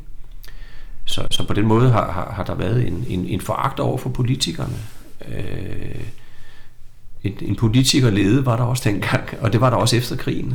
Øh, der prøvede man også at, at få DKP sammen med Socialdemokratiet, øh, prøve at lave nogle forhandlinger i sommeren 45 om faktisk at få noget større enhed og så videre. Ikke? Og, Ja. øh, så, som modtryk imod øh, det, man havde oplevet tidligere. Men, men det endte med at, at være genforhandlinger, så, så det, det, det blev ikke til noget med et sammenhold mellem øh, kommunisterne og, og socialdemokraterne. Mm. Øhm, men, men, men, men man prøvede en hel masse, altså for ligesom at, at stille, stille situationen for 30'erne og samarbejdspolitikken op imod den nutidige politik. Altså, så, så det har hele tiden været sådan en, noget, man har målt sig på, ikke også? Nej, altså, selvfølgelig. rollen, rollen har jo været, altså, har været diskuteret Okay. i, blandt historikere og i bøger og så videre. Mm-hmm. Øh, var, var det rigtigt Mm. og så at lave den samarbejdsregering. Altså det, hele det spørgsmål har, har jo været øh, vendt i 50'erne og 60'erne og 70'erne i Ja, ja, ja. forskellige tidsskrifter og bøger og så videre. Ikke? Den, den, den seneste bog, jeg har, har fået fingrene i, øh, det er Hans Kirchhoff, har lavet en, en bog, der hedder Samarbejde og modstand under besættelsen. Altså hvor han ligesom øh, legner de her ting op. Den er fra, fra 2002, ikke? Og, og der, der ser man også noget af debatten og noget af, af forskning og sådan noget. Der, der, Ja, der, ja. der tager han det hele op, altså, hvor han også spørger, hvem var mod, egentlig modstandsbevægelsen, og, og hvem, hvem var det egentlig? Altså, så så det, det, det, har, det, det har været en, en diskussion, der har kørt øh, hele tiden. Ja, ja. Tidligere statsminister Anders Fogh holdt jo en, en meget omtalt og berømt eller berygtet tale, hvor han jo tog absolut afstand. jeg mener, det var 2001, og så gentog han den i 2011. i ja det var ude i Mindelunden, Ja. ikke? Ja. ja. Hvor han tog, altså, hvor han tog 2003. meget kraftigt Nå, afstand 2003. fra, øh, fra, fra samarbejdspolitikken Ja. og kaldte det en fejl. Ja. Mm, og der kan man jo, jeg kan ikke lade være med at tænke, at det er jo en, at det er jo en, en, en politisk betragtning, som, øh, som er løsrevet fra den tid, det foregik, foregik i. Ja. Fordi det, som vi også tidligere har sagt, det var jo det var en nødvendighed. Ja. Altså det, alternativet var, at Danmark var blevet bombet. ja. Og så kan man jo sige, hvad, hvad, så havde vi måske været, haft de rene hænder, men til gengæld ville vi ikke have noget land. Nu, Men hvorfor gør han det? Det gør han i, i min optik, fordi han skal prøve at, at få Venstre ud af den der, netop som du også tidligere har været inde på, at, at det handlede jo om, at, at økonomi, ikke også? Og, og, og der var Venstre jo virkelig et, et af de partier, som, som stod for at, øh, at, at, at male kagen for sig selv. Fordi allerede i, i sommeren 1940, for at de gik med ind i samarbejdsregeringen, der var et af kravene, det var, at man skulle fjerne dyrtidsreguleringen. Så det vil sige, på den måde, så kom de, deres mm øh, største vælgergrundlag, de kom til at tjene flere penge, fordi de skulle ikke af med højere lønninger til deres landarbejdere osv. osv. Øh, så, så på den måde øh, havde Venstre jo øh, historisk en, en negativ øh, øh, hvad kan vi sige, del at gå videre med i dansk politik. Altså de kunne hele tiden få i skylden, når jeg Venstre, det var jer, der, der, der, der sørgede for jer selv under besættelsen, og I var sådan set heller ikke med i modstandsbevægelsen. Og, og, og der tror jeg, når han så går ind øh, over for modstandsfolk, øh, så, så, så får den lige helt skralden for at vise, at, at det, var, det er i hvert fald ikke sådan, Venstre ser på forsvarspolitik og på, på, øh, på politik i dag. Altså det, det, det, der bruger han besættelseshistorien i, i, i, i sin egen politiske situation. Han har fundet det nødvendigt at gøre det der. men det er jo saftsus også nemt sådan 60-70 år efter, ja. hvor, Mm. ja, hvor øh, de aktive modstandsfolk øh, enten ligger i graven eller er godt på vej. ja. Så er det jo altså nemt at undsige dem. Jo, men, men han, han, øh, det han undsiger, det, er jo, det, de var jo ikke modstandsfolk, det var jo de gamle venstrefolk og deres beslutninger.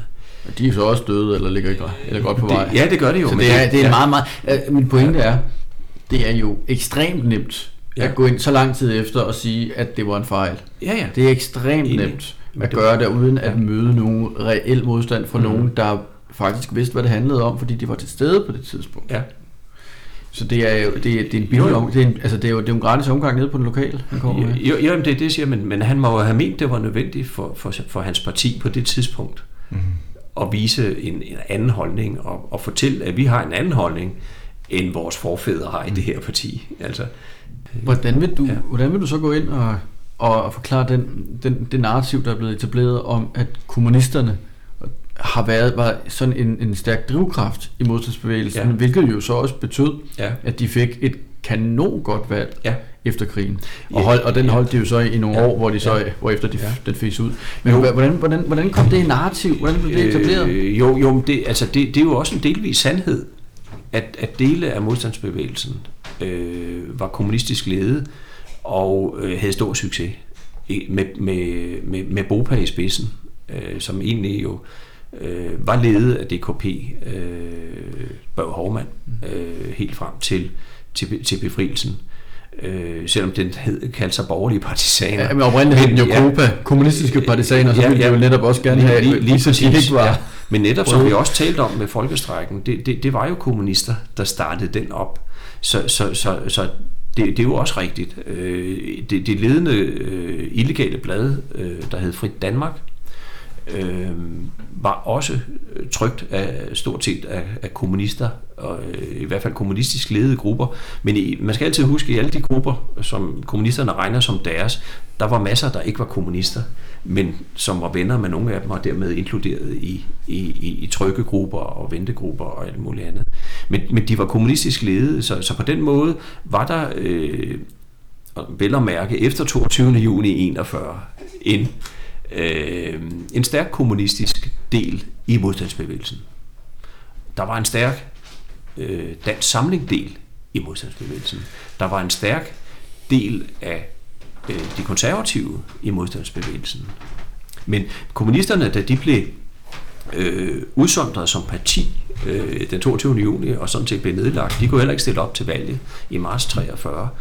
Der fik de jo en sympati fordi de jo netop øh, blev gjort til parier på den måde og, og, og blev udsondret. Så, så de fik en, en sympati i, det, i, i, i relativt store dele af befolkningen, som de aldrig har haft siden, eller før eller siden. Øh, netop fordi, at, at dem, dem kunne vi se, de var ulovlige, dem kunne vi se, de kom med deres arbejderblad senere, øh, Land og Folk, Land og Folk ja. øh, som illegalt øh, stort kommunistisk øh, tidsskrift. Øh, så, så på den måde var, var, var de jo meget synlige som et modstandsparti, fordi de netop ikke kunne være et legalt parti. Netop. Og, og den holdt ja. de jo frem til 56, nu skal det ikke gå over ja. en helt anden diskussion, ja. men, men ja. de holdt den jo frem til 56, ja. hvor, hvor, de, hvor de virkelig fik et dødstød øh, ved invasionen i Ungarn. Ja. Øh, hvor det jo så også blev tydeligt for alle, at de var jo, øh, de var jo, ja. de var jo så Stalins øh, længdehund. Ja. ja. Og, og, ja. og det... men, men det var jo også tydeligt for alle i, i 1939, da, da, da vi havde øh, krigen op i Finland mellem Rusland og Finland. Ja, ja. Øh, der, der havde de en kæmpe tilbagegang i medlemstal og, og abonnementstal på Arbejderavisen, Arbejderbladet. Øh, der, der blev de reduceret vildt i, i 39-40 øh, der. Øh, der var kun de, de, de hellige tilbage. øh, så, så, øh, men, men de fik en fantastisk øh, opstandelse der, fordi de blev gjort ulovlige. Øh, og fordi at de havde nogle knalddygtige agitatorer, de havde nogle knalddygtige øh, modstandsfolk, fordi øh, Copa, senere Bopa, øh, blev øh, hvad, hvad kan vi sige, ledet af, af folk, der havde været med i den spanske borgerkrig og havde lært sabotageteknikker i den spanske borgerkrig. Der var faktisk øh, på Folkefrontens side havde vi jo en hel del øh, danske Øh, frivillige, primært kommunister. Og, og nogle af dem havde lært øh, guerillakrig og var faktisk bag fjendens og bag Frankos linjer og sprængte jernbaner og, og broer i luften. Og det lærte øh, flere af dem. Og det var så dem, der kom ind i, i, øh, i Copa, øh, Bopa. Og en af dem, for eksempel Springsmith, det var ham, der lærte øh, den første Holger danske gruppe op i sabotageteknik, så de kunne lave de sabotager der i 43, der førte frem til øh, 29. august. Øh, så han troede faktisk, at han oprettede en, en øh, kommunistisk sabotagegruppe i Istegade 31.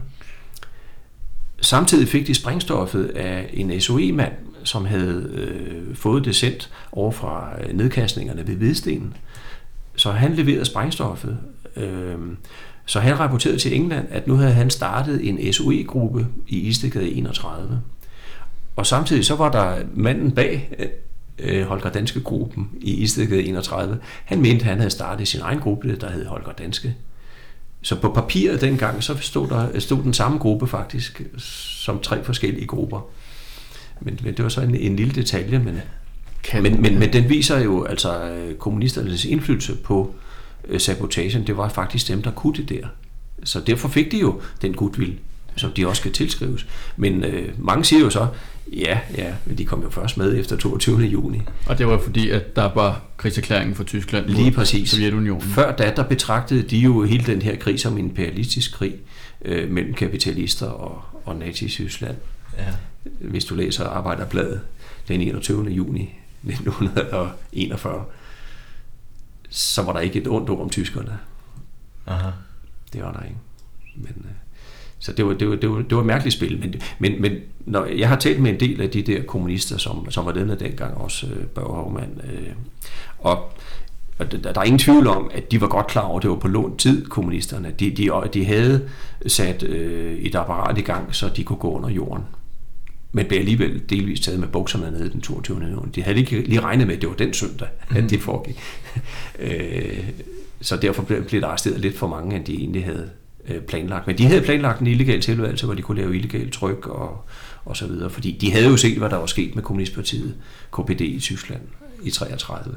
Mm. De røg jo korsetlejre, øh, de ledende af dem dernede. Så de, de vidste godt, det var på lånt tid, men, men de gjorde intet øh, modstandsarbejde før og derefter. Og det vil sige, at det var i, i øh, efter nogle måneder efter øh, invasionen af Rusland, at, at de kom i gang med de illegale tryk, ikke? Mm-hmm. og fik sat noget på banen. Så jo, det er fair nok, at, at de, de, de, de lavede en brav indsats, de kommunister, der var. Så det var, så der, ja. der, altså narrativet, som vi talte om før, ja. det eftermæl, det er, det er reelt nok. Det er jo reelt nok, ja. Ja, ja det, det efter min opfattelse er helt klart. Jeg kan ikke lade være med at sidde og tænke på også i, i hele det her. Nåede de det, de ville i bund og grund? Det troede de selv i sommeren 45. Altså, der, der, der, der mente de, øh, at det var et succes. Og øh, de mente også, at de sammen med Socialdemokratiet øh, kunne gå ind og lave faktisk et fælles parti og, og, og repræsentere alle arbejderne.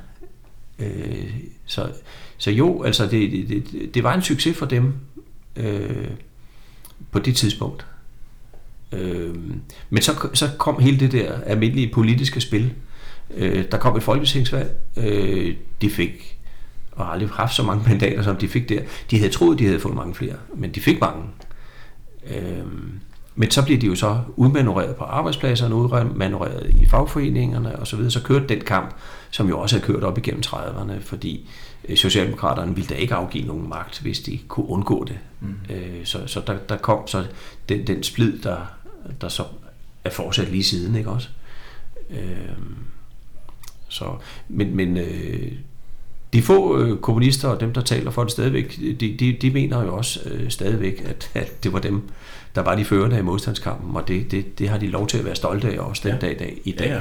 Og, øh, og det har de der, for mig se også delvis ret i at være stolte af. Øh, det deres forgængere øh, lavede i modstandskampen.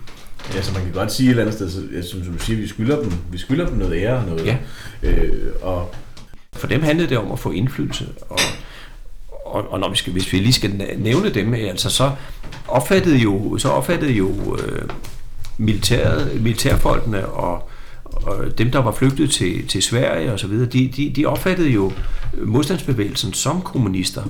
Øh, den danske brigade, som på 5.000 mand, der blev opstillet over i Sverige, altså et, en af deres opgaver, det var at, at holde dem nede, når de kom til Danmark. Altså det, der, der, der, der havde man øh, det klare indtryk, at øh, kommunisterne, altså modstandsbevægelsen, de ville prøve at tage magten i Danmark. Og, og her, når den danske brigade øh, ville gentage politikerne, altså det var, det var sådan set den, den, den grove version. Øh, jeg forstår slet ikke, at de havde den holdning, men hvis I læser den bog, øh, jeg har været med til at redigere om, om Ørum, Torben Ørum-sagen, øh, øh, der øh, er helt klare kilder øh, vist, hvor, hvor, hvor det viser, at man betragter hele modstandsbevægelsen i København som kommunistisk. Øh, og, og man ville sætte ja. modstandsbevægelsen ud af spillet ved øh, de, de stærkeste grupper, dem der havde sprængstoferfaring og kamperfaring, der ville man øh, have BOPA op og sikre brigadens ankomst i Helsingør. Man ville have dem væk fra København. Øh, Holger Danske skulle stå for angrebet på ingeniørkasernen. Øh, de, skulle, øh, de skulle pacificere de tyske soldater på ingeniørkasernen. Det er den mest forfærdelige kaserne at skal ind på, fordi det er en bro over øh, et jernbanespor.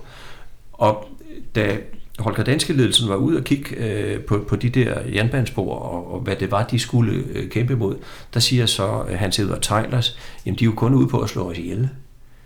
Og det var de også. De var ude på at få, for alle de aktive sabotører og dem, der, der kunne, kunne lave krig, øh, pacificeret, fordi man var, frø, man var bange for, at de ville tage magten i Danmark. Så, så der, var, der, der var jo et forfærdeligt spil der. Øh, det var der. Og en ting, jeg også har, har interesseret mig for i mange år, det var, det egentlig, altså når vi snakker DKP, hvad var det, de ville? Ville de en revolution øh, med deres modstandsbevægelse? Og, og min konklusion er, øh, med alt det, jeg har læst og snakket med øh, forskellige aktører, nej, de, de ville gerne have, at kommunisterne fik magten i Danmark, men det var ud fra demokratiske principper. De ville ikke lave en revolution. Altså, så, så, så, så, så den frygt og den idé, man havde fra, fra den danske brigades side og fra, fra herledelsens side, der styrede militærgrupperne, for at kommunisterne ville prøve at tage magten, øh, den havde intet indhold. Altså reelt indhold. Det kan godt være selvfølgelig, der er altid rabiate mennesker, der, der har været nogle rabiate kommunister, der kunne finde på at sige det, at nu skal vi lave revolution og alt muligt andet. Men det var slet ikke øh, ledelsen i DKP's holdning, den illegale ledelse, at, at der skulle laves revolution. Ja. Øh, og det er jo meget, meget vigtigt for mig, synes jeg, når vi snakker kommunister. Øh, hvad var de der egentlig for? Ja, lige præcis. Ikke også? Og, mm. og, og, og jamen, de var der for at, at skabe øh, goodwill for deres parti, så de kunne stille op ved et valg og få mange mandater i Folketinget. Og måske få så mange mandater, at de havde flertal. Så, så var de jo lykkelige. Så... Og så kan vi så diskutere, hvad er der så sket med os andre? Ja. Er der noget, vi ja. mangler lige at, at vende til sidst? Er der nogen, der sidder inde med noget? Det eneste, vi egentlig ikke har snakket om, det var, om, om, om vi synes, det var fornuftigt at lave en forhandlingspolitik og en samarbejdspolitik. Ja, jeg, jeg er overbevist om, altså, at det var den, altså, man fik det bedst tænkelige ud af en møg elendig situation.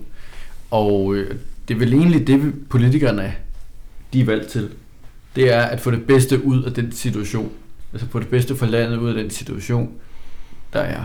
Og, øh, og jeg vil sige, det var ikke nogen, det var ikke, det var, jeg synes ikke samarbejdspolitikken var, var, var særlig, det var ikke særlig, det var ikke særlig positivt, men det var det, altså det var det bedste i en skød situation, for at sige det som det er.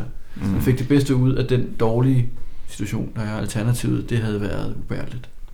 Jeg er meget splittet, vil jeg sige, fordi øh, ja, selvfølgelig er jeg meget enig i, at øh, de havde måske ikke de havde ikke andre muligheder, kan man sige, og alternativet var, at øh, Danmark var blevet gennembumpet. Omvendt kan man sige, øh, hvis nu alle lande havde haft samme forhandlingspolitisk tilgang til Nazi-Tyskland, hvor havde vi så stået i dag? Det er den ene ting. Øh, den anden ting er, at det er sådan lidt snævert nationalt at tænke, øh, hvad fik Danmark ud af det? Øhm, hvis vi skal se det i sådan international sammenhæng og europæiske sammenhæng, så har vi jo handlet meget egoistisk, nationalistisk. Øhm, ja, men jeg er lidt splittet, vil jeg sige. Jeg bliver, nød, jeg bliver, jeg bliver, jeg bliver altså lige nødt til, til, til at anholde det, det, det, det synspunkt, fordi du, når du siger, at vi var egoister, og tænk hvis alle andre havde ah, okay. gjort, som vi havde gjort, jamen, men, men, men hvad, hvad nu?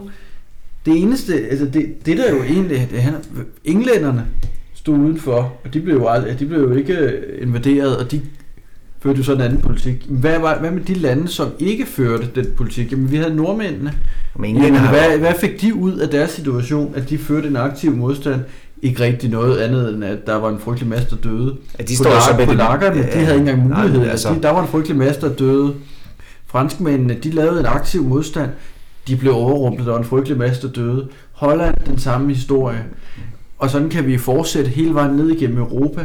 Jamen, vi, alle, der ikke fulgte den måde, vi gjorde det på, de døde, groft sagt.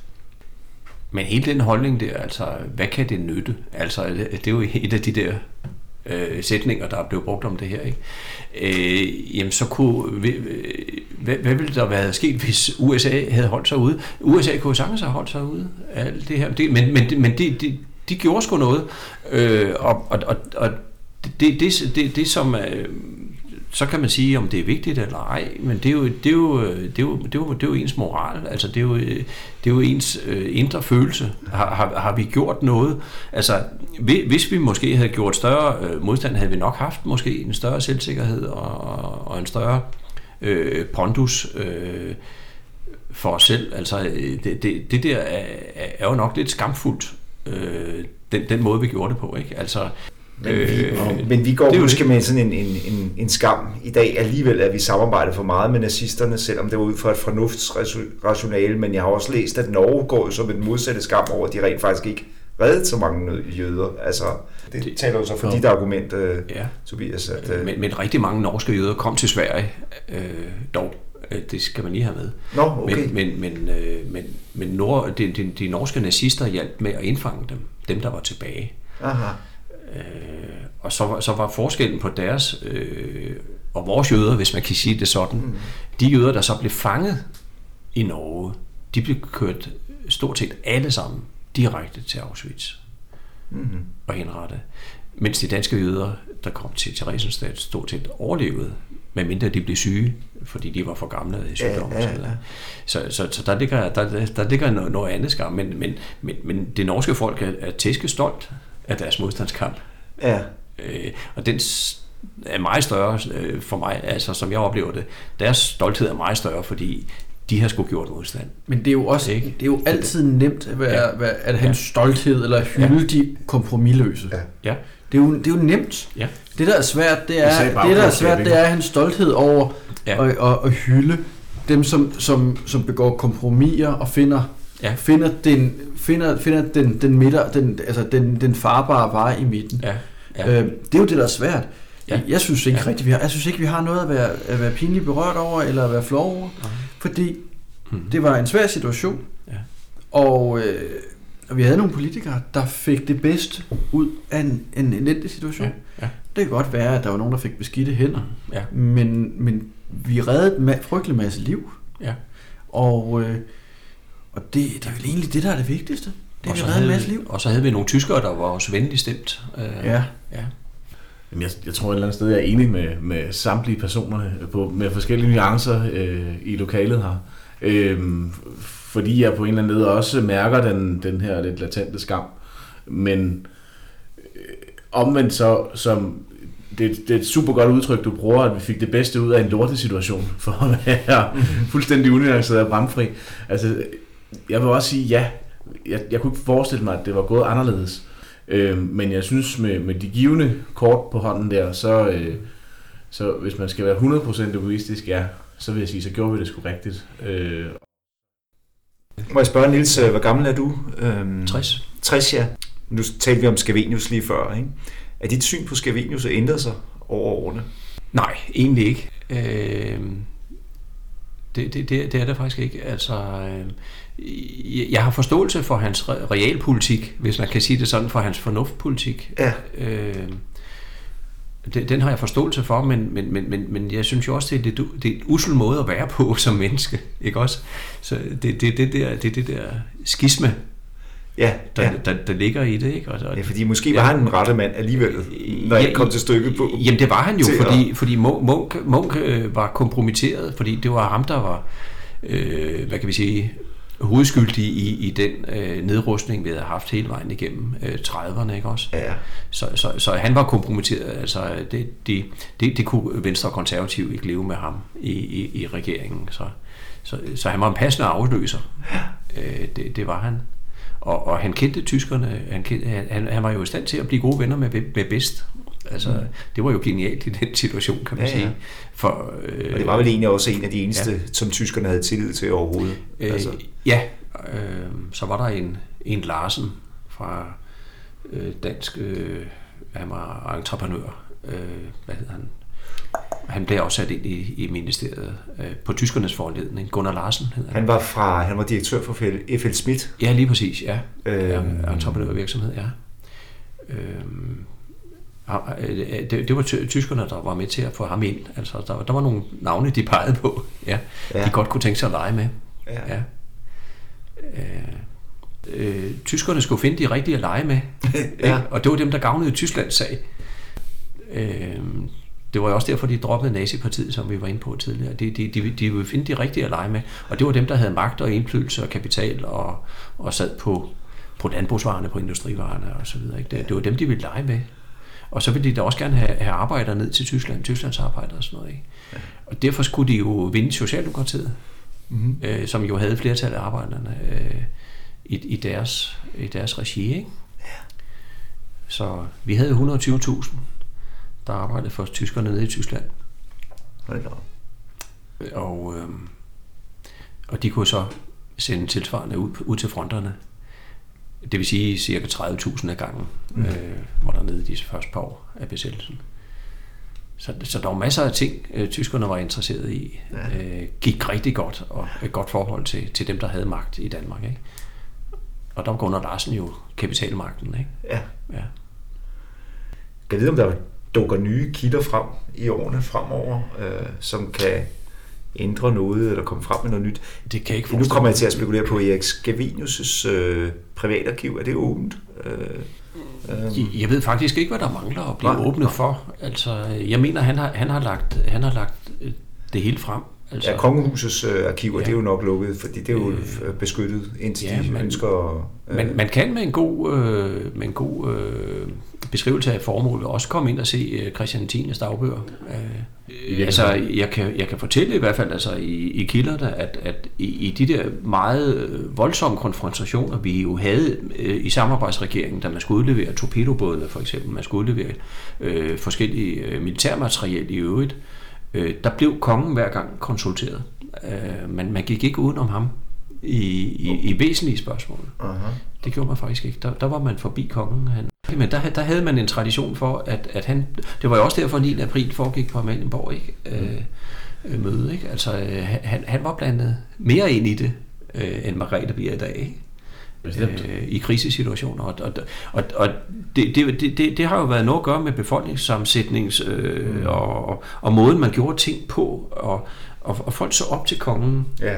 som en, en, en person, der havde en mere indflydelse, end Margrethe har i dag. Altså, det, det, det var måden, man så på kongehuset på, og der, der følte man så, at man skulle have kongehuset med. Men og der da var kom, flere- Ja, og da kongen blev syg, øh, der var det jo så Frederik, øh, der blev blandet ind i nogle, Ja. ja. i nogle af de spørgsmål, der, der dukkede op. Og, øh, og, Og han, var sådan set, han var mere på, på modstandssiden end, end Christian 10. Øh, Christian 10. øh, Ja, der er jo noget, der, altså de, de onde ting om Christian 10. var jo, at, at han var jo, han var jo tysker. Øh, han, han stammede fra Tyskland, han var gift med en tysker, og, og så videre. Og, og en, en øh, fra kongehuset stod jo også og vinkede til frikorpset en, en prinsesse der, og, og så videre. Og da vi kom til, til maj 45, så blev hun sendt med fly øh, til Tyskland. Øh, så, så, så kongehuset øh, øh, var ikke i alles øjne, og ikke i realiteten øh, øh, helt, helt, helt dansk. Nå, okay. Øh, det, det var det faktisk ikke. Altså, de, de, de, der, der havde vi også et meget tæt bånd i kongehuset til Tyskland. Altså, det var jo en politisk institution. Altså, Ja. nu vi snakker om Christian 10., Ja. der skal Ja. vi jo tilbage til 1920, hvor han afskaffede regeringen. Øh, og der var ja, faktisk ja. kræfter, kræfter der... Ja, ja, Påskekrisen, ja. ja, det er rigtigt. Påskekrisen, ja, 1920. Ja, det er rigtigt. Og rent faktisk, så var der kræfter, der prøvede at få ham til at afskaffe regeringen, Ja. også op i Ja. under 2. verdenskrig. Ja. Øh, Så E- der, der havde så en, e- e- Efter besættelsen var øh, en realitet, var der jo også kræfter i 1940, øh, som var, at øh, man skulle sådan set afskaffe øh, regeringen og få en regering af, af, af, af kloge og stærke mænd. Okay. Ja, noget, der hed Højgaardkredsen og, og andre, øh, hvor de prøvede sammen med prins, prins Axel hed han, og, og, og sådan set at, at lave et, et, et kup mod samlingsregeringen Ja, fordi man mente, at nu skulle vi faktisk være endnu mere positive over for tyskerne. Øh, Så der var også kræfter, der ligesom prøvede der med, med, med, med folk inde i kongehuset og, ja, så, ja. og, og prøve at overtage magten i den situation. Så Det de var ikke nazister, men... øh, Så man vil gerne have sådan en øh, små, smånazistisk, aristokratisk øh, Ja. Ja, de prøver at udnytte chancen styreform. ja, Ja, vel, ja. til at... Det er jo, det er jo Ja. nærmest fascisme. Det var der nogen, der prøvede også. Der var forskellige kræfter, der ville udnytte situationen. Jeg er ikke i tvivl om, at, at Christian 10. var en god dansk mand. Altså, det, det, det skal siges, det var ikke halvt sekund Nej, i tvivl om. Han, han ville kun Danmark øh, det bedst. Ikke? Men, men der er jo altid onde rygter og, og, Ja. og konspirationer og alt muligt andet. Ja. Øh, Men når vi ser på Christian 10. og hans regeringshistorie, så var han jo, altså i dag ville man jo kalde ham stokkonservativ. ja. Altså, han var, der, altså han, var jo, han var jo mere konservativ end de mest konservative. Ja. Øhm, og det kan vi jo øh, det kan vi jo se på både den måde, at han, han førte sin, øh, sin regering, øh, men også den måde, at han jo øh, han mente i 1920 med, med påskrisen, hvor han, hvor han jo læste grundloven bogstaveligt, ja. at, det var, at det var kongen, der Udnævner. udnævner regeringen, og det gjorde han så. Ja. Det fandt han så ud af, at det var en dårlig idé. Men, så, øh, øh, Ja. med, med, men, men også med hans måde at agere på over for folket. Han var jo, han var, han var jo, han var jo en, en konge af den gamle øh, Ja. gamle skole. Øhm, og det blev jo, egentlig så blev det først inddrevet tilbage Men, men, i, det, øh, men, det, grundloven. men det skal jo siges, det passede jo til folket. Altså folket så jo op til ham. Folket forventede, at han blev taget med på rådet. Og derfor gjorde, blev han det også. Altså man forventede, at han var med. Det var jo også det, den øh, det, øh, erklæring, der kom ud 9. april med bevar ro og orden, Ja. er også underskrevet af, af Christian, Christian Christian Riis. 10. Og, og, og, og det var simpelthen fordi, at politikerne var godt klar over, at han havde så stor en rolle. Man, man, man skulle tage ham med. Altså det lå bare i tiden, selvom det egentlig ikke står i grundloven. altså, øh, så, så gjorde man det bare, fordi sådan, sådan gjorde man. Ja. Ikke også? Det så blev mere og mere øh, hvad kan vi sige, udvalget i forhold til politisk indflydelse for kongehuset, men dengang var, var, var, var det også en realitet. Ikke? Ja. Tusind tak for en god snak. Selv tak. Selv tak.